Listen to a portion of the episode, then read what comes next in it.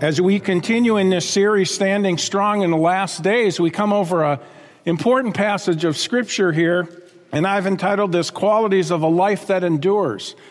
Qualities of a life that endures. You know, I oftentimes, I've been a Christian since 1972.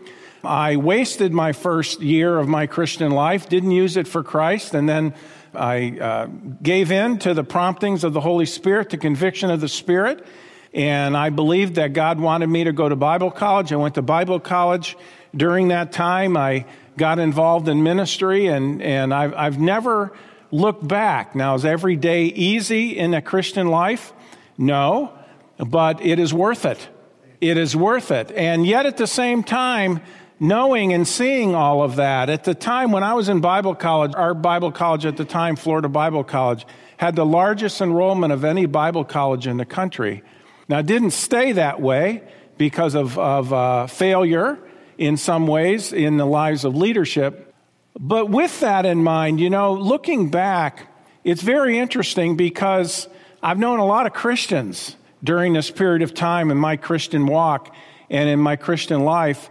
And uh, some succeed and are still going strong for Christ, some do not and they've just kind of fallen by the wayside and they're, they're living their lives like they're lost, or at best, just simply a moral person. What went wrong there? What went wrong, or what's going wrong? Can I put it that way? I think this passage kind of addresses some of these issues, and we're going to look not so much of the, the negative of what went wrong, but how to keep it right how to keep from falling off the road, how to keep from getting sidetracked, how to keep from going into neutral. And when all is said and done, when you get to the end of your life, you look back and you say, you know what, I just, I did not run a good race. I did not run a good race. Well, God wants us all to run good races, doesn't He? And so this is uh, given today, this message, with a, a desire that we would all take these things to heart and apply them so that we all, and can I say not only all in, just individually, but all of us together as a local church, run the race successfully and be fruitful and have a vibrant, excited Christian life and uh, fruitful life that will be full of meaning and significance when all is said and done. Now, again, why do some Christians live a fruitful and successful Christian life and others don't? Now, remember now, that's not a matter of getting saved or staying saved or proving you're saved. It's just a matter of fact. Some do and some don't, and there's a lot of variation in between. Well, it's a matter of discipleship. Now, discipleship is not the same as salvation. A lot of people confusing that today. As a matter of fact, a very popular message, Lordship Salvation, it's called, says that you have to live a life where Jesus is the master of your life. And if you don't live that life, you're not saved and you're not going to heaven when you die. Now, that is a false gospel. It is erroneous. It is a curse by God. Or they'll call it, instead of lordship salvation, they'll call it discipleship salvation. It's the same idea that you not only have to believe, but you also have to live a faithful life if you want to get to heaven. No, friend, the Bible is clear that we're not saved by works. More about that in just a moment. What we are talking about, though, is simply this all those who have trusted Jesus Christ as Savior, does God have a life for us to live? The answer to that is yes, He does. Does God have a will for my life once I'm saved? Is it more than just being saved? The answer to that is yes, he does, and yes, it is. It's more than that. He wants something more for our lives. That's why He leaves us here once we're saved. Listen, if God so loves us as His children, then why doesn't He just, once we get saved, it's like, now you can come home because your sins are gone, and so let's come home. And as soon as we get saved, He takes every one of us as soon as we get saved. Well, it doesn't work that way. He leaves us here for a reason and that reason is ministry. So, why do some start out right and then fall by the wayside later on? Well, let's look at it. Paul continues talking and trying to strengthen and encourage this young pastor who he has led to the Lord and has discipled for many years, Timothy. And he says in chapter 2, verse 1 Thou therefore, my son, be strong in the grace that is in Christ Jesus. Now, the word right there, the beginning, thou therefore. In other words, in view of the battle that there will be in standing for the truth, as we have already seen in chapter 1, be strong in the grace that is in Christ Jesus. In view of the difficulties there will be in faithfully living for Christ in a fallen world, that's where we find ourselves, right? It's getting darker, and the challenges are going to be greater. So, what do we do? He doesn't say be weak. He doesn't say be cowardly, because God has not given us the spirit of fear, cowardice, but of power, love, and a sound mind. So it only makes sense. He says be strong.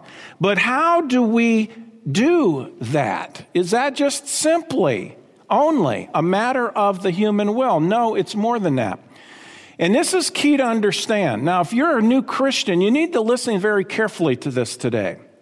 How do we do that? We do it by faith. In other words, just like you got saved by faith, by trust in the Lord, we live as Christians by faith, by trust in the Lord. Now, I'll explain that because that just kind of sounds like Christianese, okay? Well, that's a nice term. What does it mean? Huh? I don't know what it means. Well, let's, let's look at it. How do we do it? We do it by faith. We live by faith. Or put another way, we live our lives by depending on the Lord. See, faith or trust is what brings God's grace. Now, this is a incredibly important Bible truth. Faith or trust in the Lord is what brings God's grace. If I could use the term, it activates the grace of God in a person's life. I give you an example salvation itself, getting saved. Look with me to Ephesians chapter 2, verses 8 and 9. What does it say? It says, For by grace are ye saved. What's the next phrase? Through faith. You are not saved by the grace of God until you put your faith in Jesus Christ. Faith is what brings the grace of God into a person's life. Okay, and the grace of God, grace, God's undeserved kindness or favor is unmerited favor. It's not something we deserve, it's not something we can earn. Now, this issue of salvation, for by grace are you saved through faith, and that not of yourselves. It's not faith in ourselves, it's faith in Christ that brings salvation. That's why people who say, well, you need to live a faithful Christian life, you want to make, make it to heaven. That's faith in yourself. You'll never be saved by grace until you forget about faith in yourself and you put your faith in Jesus Christ, because He's the Savior. For by grace are you saved through faith, faith in Christ. Jesus Christ, what he's done for you. And that not of yourselves, it is the gift of God, not of works, lest any man should boast. When we understand we cannot save ourselves, okay, we love to use the illustration here, this representing you and me and my wallet, our sin. Here we are. God loves us, He hates our sin. You cannot go to heaven with even one sin. Heaven's a perfect place. All your sin has to be gone of your whole life. Not even one sin can get in. And we've all sinned. Therefore, we're all disqualified. God says our sin must be paid for. If we do it, we're going to spend forever separated from God in the lake of fire, ultimately. For all eternity, we will be suffering. Okay? Separated from God. God says, I don't want that for you. Okay? And you notice we're not saved by our works, we're saved by grace through faith in Jesus Christ. You see, there's nothing we can do to work this sin off. That's why Jesus came, this hand representing him. He came into the world, God in the flesh, lived the perfect life, went to the cross, and when he died on the cross, he took that sin of ours upon himself.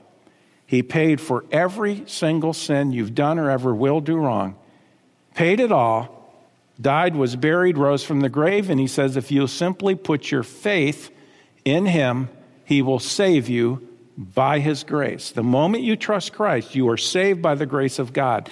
That payment He made, the moment you trust Christ, it's good on your behalf. You are forgiven, you're cleansed, He gives you everlasting life.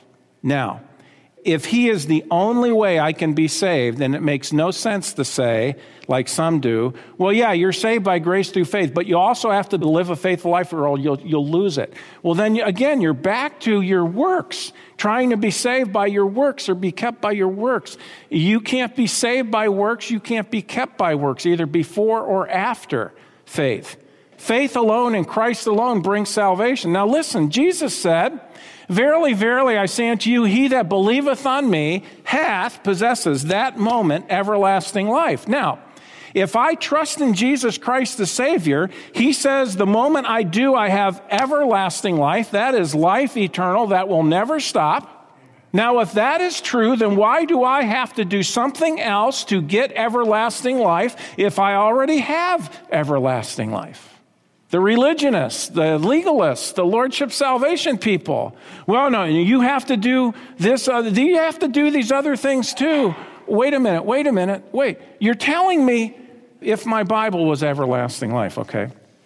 Wait a minute. No, no, no, no. Not that easy. That's that greasy grace, that easy believism stuff, okay? You have to do other things too if you, if you want to have everlasting life. Wait, though, you don't, you're missing it, friend. What do you mean? I already have everlasting life. No, no, no, no, no. No, wait. Jesus said I did.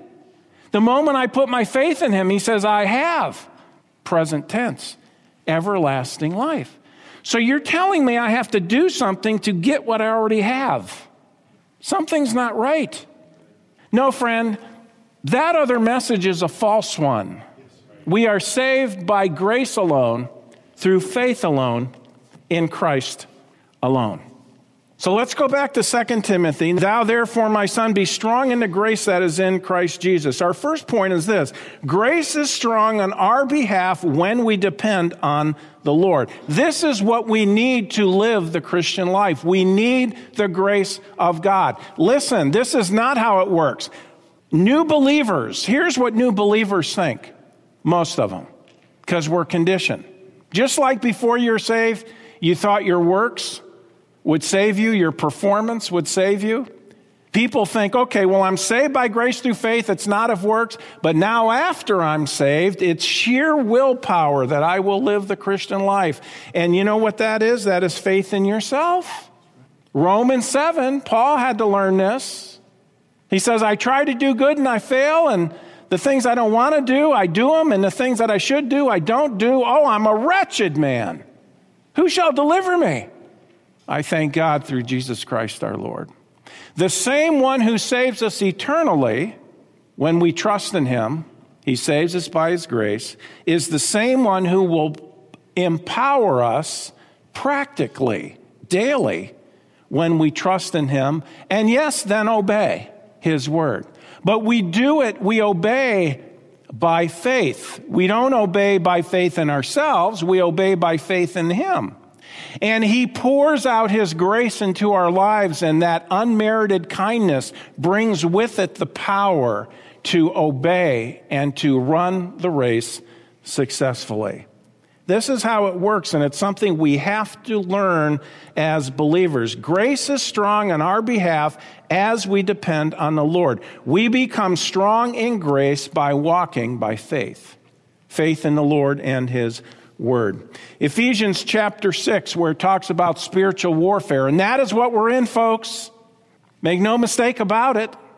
And let me tell you something the battle is not going to cool off anytime soon. It's going to escalate, it's going to get more fierce. Ephesians 6:10 Finally my brethren be strong in the Lord and in the power of whose might? His might. Put on the whole armor of God that you may be able to stand against the wiles or the strategies of the devil. For we wrestle not against flesh and blood. It's a spiritual war, it's an invisible war. We can see with our eyes the results of the spiritual war, but we don't actually see the people involved in the spiritual war, so to speak, as far as the angels and demons and so forth, okay? For we wrestle not against flesh and blood, but against principalities, against powers, against the rulers of the darkness of this world, against spiritual wickedness in high places. And that isn't necessarily talking about Washington, by the way. So remember, remember, always remember, and I know I say it regularly, but I do it on purpose because never forget the strategy or the agenda of Satan is twofold. Number one, to keep the lost blinded to the gospel. 2 Corinthians 4 3 and 4 says, But if our gospel be hid, it is hid to them that are lost, in whom the God of this world, that's the devil, has blinded the minds of them which believe not, lest the light of the glorious gospel of Christ, who is the image of God, should shine unto them. The gospel, if the gospel is hid, it's hid to those who are lost because those of us who are saved already know it. However, how does Satan keep the gospel blind to the lost? Well, by making sure they don't hear it. Or by having them believe something that is false that calls itself the gospel, a counterfeit gospel. To keep the lost blinded to the gospel, that's why you know, it's, it's amazing to me. It's amazing to me, and, and I probably shouldn't say this, but listen, folks, I've talked to a lot of people here in St. Cloud, and I've talked to a lot of people in St. Cloud that go to evangelical churches in St. Cloud, and I've witnessed to them, and I've asked them a question, and there are some churches worse than others. I've asked them this. Oh, you go there. You, yeah, we're members over at such and such. Let me ask you a question. If you were to die today, do you know you go to heaven? And they just stare at you. They don't know what to say. Wait a minute. How is it that you go to this big church and you don't even know how to be saved? I don't get that. That's the most fundamental, basic truth. That is the foundation of Christianity. If you don't know how to get to heaven, you're probably not going to heaven. As a matter of fact, you're not going if you don't know how. Do you understand how serious this is? It isn't how big a church is, it's what do they believe? And then, based on that, what do they practice? You see, though Satan wants to keep people lost, he does not mind you going to church that calls itself Christian. He does not mind you having a Bible. He does not mind you acting in a religious, moral way. Satan does not mind that with people. What he does not want, he does not want them to understand hey, I am lost. I can't save myself and I am trusting in Jesus alone to get me to heaven. That is what he doesn't want them to know. And he will do all he can to hide that message from them. Now, his second part of his agenda is this to keep Christians from fulfilling the Great Commission, which is evangelism and discipleship of those that believe. So get the picture. I get saved. I'm a lost person. I get saved. And now Satan says, oh, I can't undo that because he has eternal life. He's eternally secure in Christ. But you know what? What I really need to do is I need to make sure he keeps his mouth shut. Keep your mouth shut. And so I know what I'll do. I'll give him a false message. I'll influence him to where he starts, if I can't keep his mouth shut, to where he starts telling people something that's not true. That way they believe a false gospel and they really don't get saved. Or I will get him sidetracked or her sidetracked to where they never share the gospel because their life is just full of stuff. Listen, folks, you may have never heard this before. Spiritually speaking, the American dream is ungodly. Okay? I'd say, well, I don't like that. Would you examine it before you reject the statement? What is a lot of it based on? Materialism, wealth, That'll make you happy. That's your dream. No, friend, it has turned out to be the nightmare of many people because they have worked their whole lives, even Christians, they've worked their whole lives to get it. And they've invested all that time and all those years to get it. And guess what? It's of no value spiritually. And what's the only thing that's going to matter in eternity is what the values of the Bible gives us. It's the only thing that will matter. I want you to keep it in mind. Now, by the way, is there anything wrong with having a nice house? No. Is there anything wrong with having a new car? Okay, ours are both old. But is there anything wrong? Uh, you know, the, the newest car we have is 10 years old now. Is there anything wrong with that? having a new one. No, there's not. Maybe someday we'll buy another new car. I wouldn't doubt that. But here's the point is that what you live for? You got to have a, a, bigger house. Why? Well, it just, eh, tired of it, what we have. We're just going to get a bigger house. Just to have it bigger? Okay? Now, I understand there's issues of investment and, and this and that. I, I get that. I get that. All I'm saying, though, is this be careful what you do with your time because time is life. And if we live our lives and we never are sharing the gospel with the lost, we are not cooperating with the plan of God. So important. So Satan wants to keep Christians from fulfilling the Great Commission, which is evangelism and discipleship. See, we have the message, and faith comes by hearing, but if no one ever hears the word of faith, the gospel of grace, if no one ever hears that from my lips, then I am playing right into the hand of the devil. And the more Christians that do that, the less lost people hear the message. And the less hear the message, the less will be saved because faith comes by hearing, and hearing by the word of God. But he wants us to get sidetracked. Wrong priorities, too busy, majoring on minors. And when I say minors, I'm not talking about people under 18. Okay? Minor issues, false goals for your life. Secondly, we need to be strong in God's grace so we can do the work He has ordained for us. Being strong in grace is a prerequisite to fulfilling our ministry. We can only be truly successful by the grace of God. Hold your place here. Look with me to 1 Corinthians 15. Here we see, I am so glad the Lord gave us this verse. It shows us the balance. It shows us the balance of the Christian life. Here's the Apostle Paul, who gave us Ephesians 2 8 and 9, and so much, and really was the one who, who wrote probably more than anyone about the grace of God. In 1 Corinthians 15 10, he's talking about who he was as an apostle, and he says this But by the grace of God, you notice, by the grace of God, I am what I am. So he's giving all the credit for who he was to the grace of God and accomplishing it through his life. For by the grace of God I am what I am, and his grace which was bestowed upon me was not in vain. God's grace was there, and Paul said, He poured His grace out on my life, and it wasn't in vain. Look what he says. But I labored more abundantly than they all. Talking about the other apostles. Yet not I, but the grace of God, which was with me.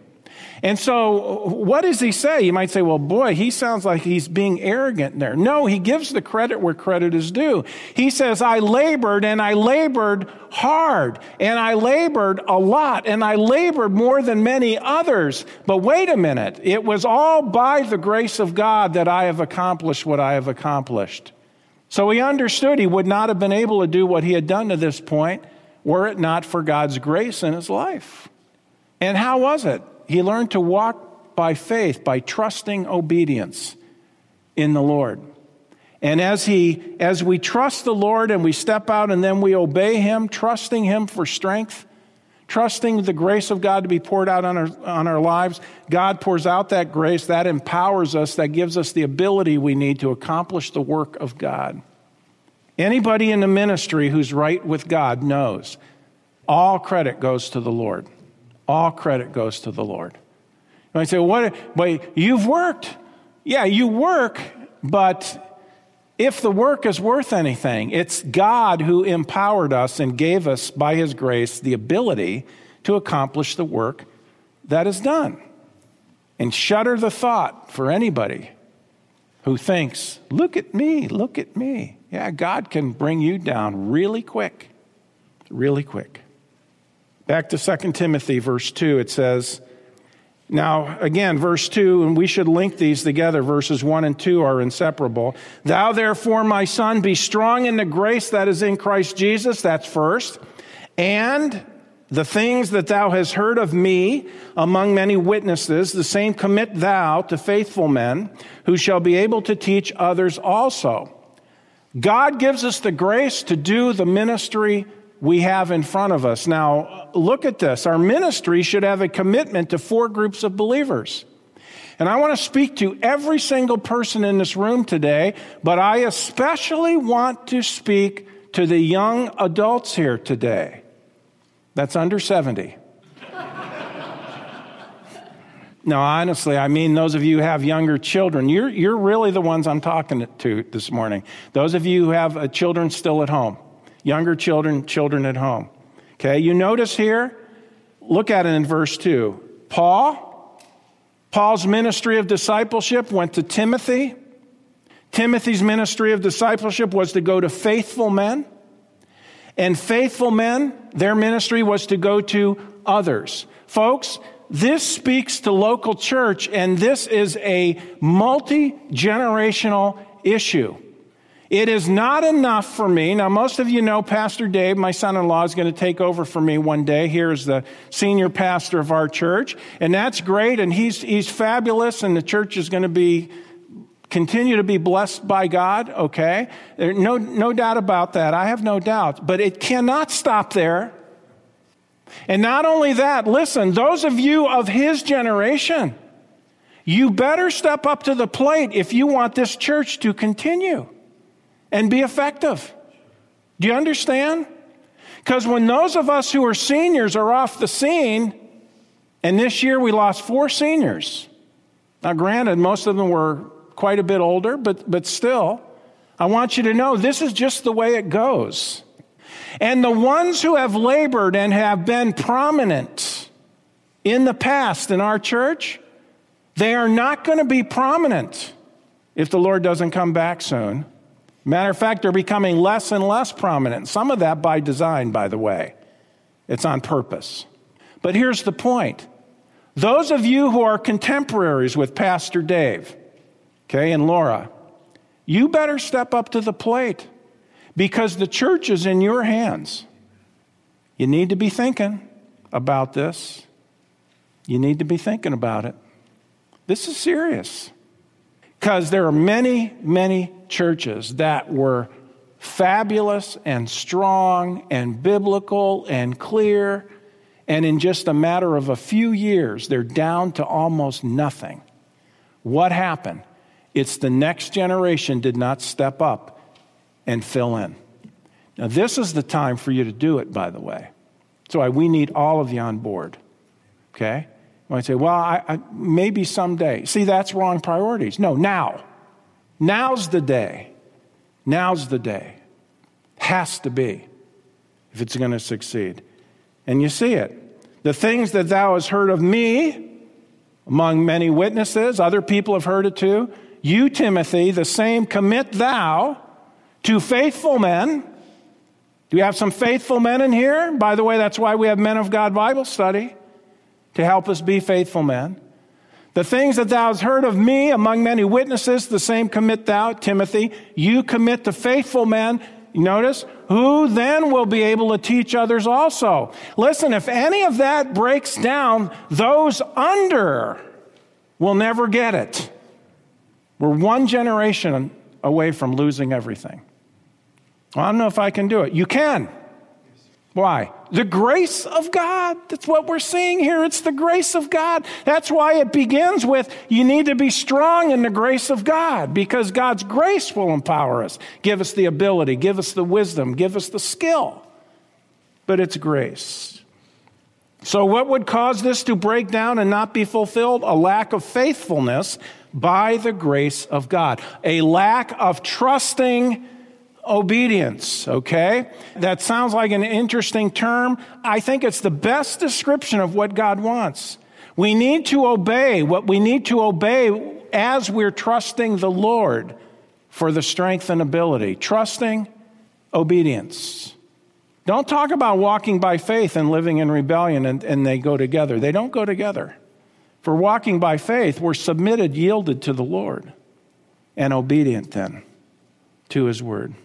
When we grasp how important this is to the Lord, we start understanding the need to walk by faith and obey the Lord. It is a commitment of our very lives to the cause of Christ. Nothing less will do. Nothing less. So, our third point, though, as we move on through our text, we see examples of or qualities of the endurance we are to have. Paul tells us how we need to be and what we need to do, and then he says, Let me give you three examples of what I'm talking about. Three qualities that will help us, that will secure a successful run and future. The first thing is we need to be focused on the task at hand. We need to be focused on the task at hand. Now, what is the battle about? Well, this is seen in the life of a good soldier. Our first example is a good soldier. And what is a good soldier? A good soldier is focused on the task at hand. You look at what soldiers go through, what young men and women go through in boot camp and all the, the rigid and strict and the, sir, yes, sir, and, and all the marching and, and, and sync and all of that, that discipline that's there. And there's a focus. Listen, when you enlist into the service, what do you need to bring with you? Not much of anything, right? Oh, I'm going off to boot camp. Yeah. I'm going to bring all the stuff in my bedroom. No, you're not. No, you're not. You're bringing yourself. Okay? Why? you're going to be trained to be a soldier, and your superior officer, God, is going to provide all your needs in the meantime. Guess what? That's the Christian life. That's the Christian life. Verse 3 Thou therefore endure hardness as a good soldier of Jesus Christ. No man that warreth entangleth himself with the affairs of this life that he may please him who hath chosen him to be a soldier. We must come to grips that as we go to war, there are going to be hardships, there are going to be difficulties. We will suffer trouble at times. When a person goes to war, though, he leaves everything behind and he looks to his superior to supply all of his needs. And what is that? That's a life of faith. Jesus said Matthew 6:33, listen, these are verses to build your life on. But seek ye first, first the kingdom of God and his righteousness, and all these things. What are those? The daily needs. All those things shall be added unto you. God will take care of it. Okay? Pastor, do you know anybody that, that God has, has done that for? Yes. Yes. I put up two hands, my wife and I. Okay? Us, Listen, if God was not true to his word, it would have been insane for us to leave Florida and come to Minnesota. When people find out over the years, it's, amazing. Oh, where did you move here from? Florida. What? well, it caused you to come up here. Well, it's the will of God. The second example we see is self discipline. This is seen in the life of an athlete, verse 5. And if a man also strive for the masteries, in other words, you are striving to win, yet is he not crowned except he strive lawfully? He, he does it according to the rules. We do it according to the word of God. See, careless living will not fulfill God's will for your life. By trust in the Lord, we can master our flesh and not let it run nor ruin our lives. You talk about any athlete who's serious about they, what they do, they are disciplined. They are disciplined. They watch what they do with exercise, they watch what they eat, they make sure they get rest, at least the disciplined ones do. Why? So they can strive, so they can be the best they can be. It's the same thing in the Christian life. Paul in 1 Corinthians 9 24 through 27 talks about, we won't, because of time, we won't cover these verses, but you can look them up on your own.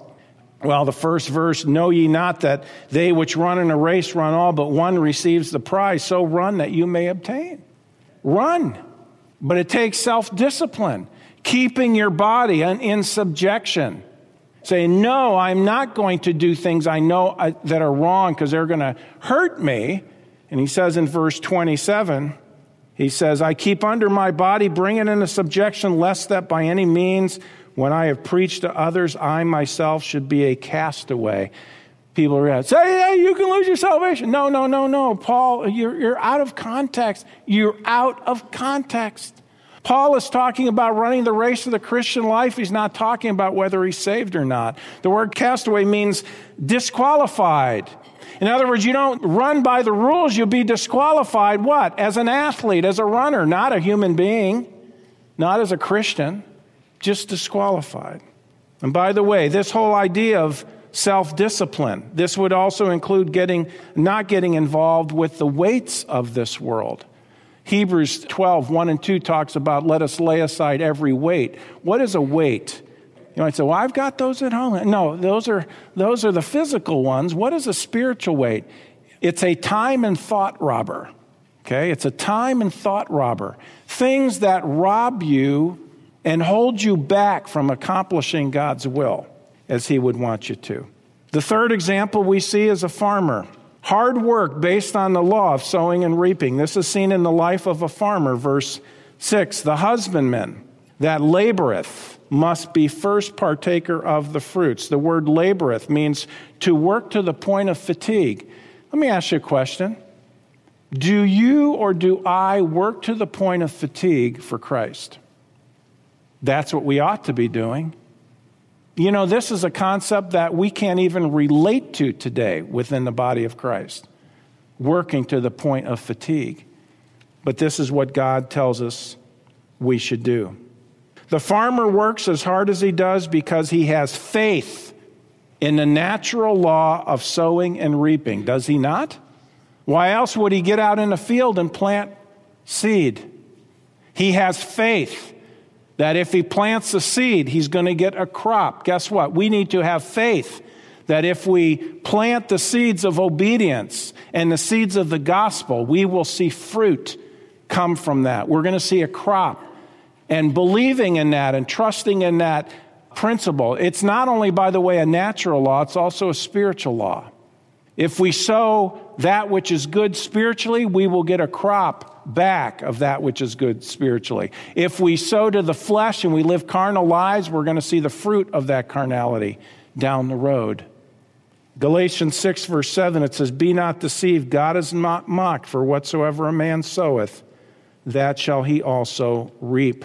For he that soweth to his flesh shall of the flesh reap corruption, he that soweth to the Spirit shall of the Spirit reap life everlasting. Let us not be weary in well doing, for in due season we shall reap. If, if we faint not, we don't lose heart. We keep going. We keep going. You know what, folks? Galatians 6, 7 through 9 are some verses that God has reminded me over and over again that have kept me in the ministry, kept me in the ministry. Always believing, you know what, I'm going to keep going, I'm going to keep going because God says, I'll reap what I've sown. I've reaped what I'm sown. Just keep planting those seeds. Forget, don't worry about results. Just keep planting those seeds. And God blesses and God blesses. Why? Because He said He would. That's why. And He'll do the same for all of us because he's no respecter of persons. Let me challenge you today, though, friend. If you're a Christian, your life is going by. You might say, you know what, I've, I've blown it up to this point. I know I'm saved, but I, I haven't lived my life for Christ. I've blown it up to this point. What better time would there be than the new year than to say, this year's going to be different by the grace of God? I am going to make a commitment to the Lord my Heavenly Father, that I am going to reprioritize my life. I'm going to be faithful. I'm going to share the gospel. I'm not going to get sidetracked. I'm going to get back on the track and I'm going to run the race successfully. Let me tell you something. You'll be glad, and many others will be glad because you will be involved in reaching them for Jesus Christ. Listen, I get emails and, and letters from people who we have, we have led to the Lord. People come out to church. We've led many people. To, we've got a bunch of people here in church right now who've been led to the Lord through this ministry. I don't say that. That's not bragging. I'm just saying this God's word works, the power's in the gospel. And I get emails regularly from people who say, I know I have eternal life now. Thank you for your ministry. And what is that? It's, it's preaching here, and then we've got people who do filming and audio editing and get the message out there to where people are benefiting from it. And God is using that to reach others. If you were to ever ask me, do you have any regrets on what you've done with your life? I would say zero. No. I'm glad I've spent my life doing this because this is of eternal value. Do we get it? Eternal. We can do this. And as we work together as a local church, it becomes much more powerful because more people are being faithful, more people are committed. And that just fuels one another. When we see each other being faithful, that just encourages everybody around us. I'd say, well, I can't do everything. Yeah, you're right. You can't do everything, but everybody can do something. Everybody. Well, friends, that concludes this edition of Voice of Assurance. Thanks so much for listening. And would you share this ministry with a friend? To contact us or learn more about our ministry, please visit www.northlandchurch.com. Your prayers and support for this ministry are greatly appreciated. Thank you so much, and God bless you.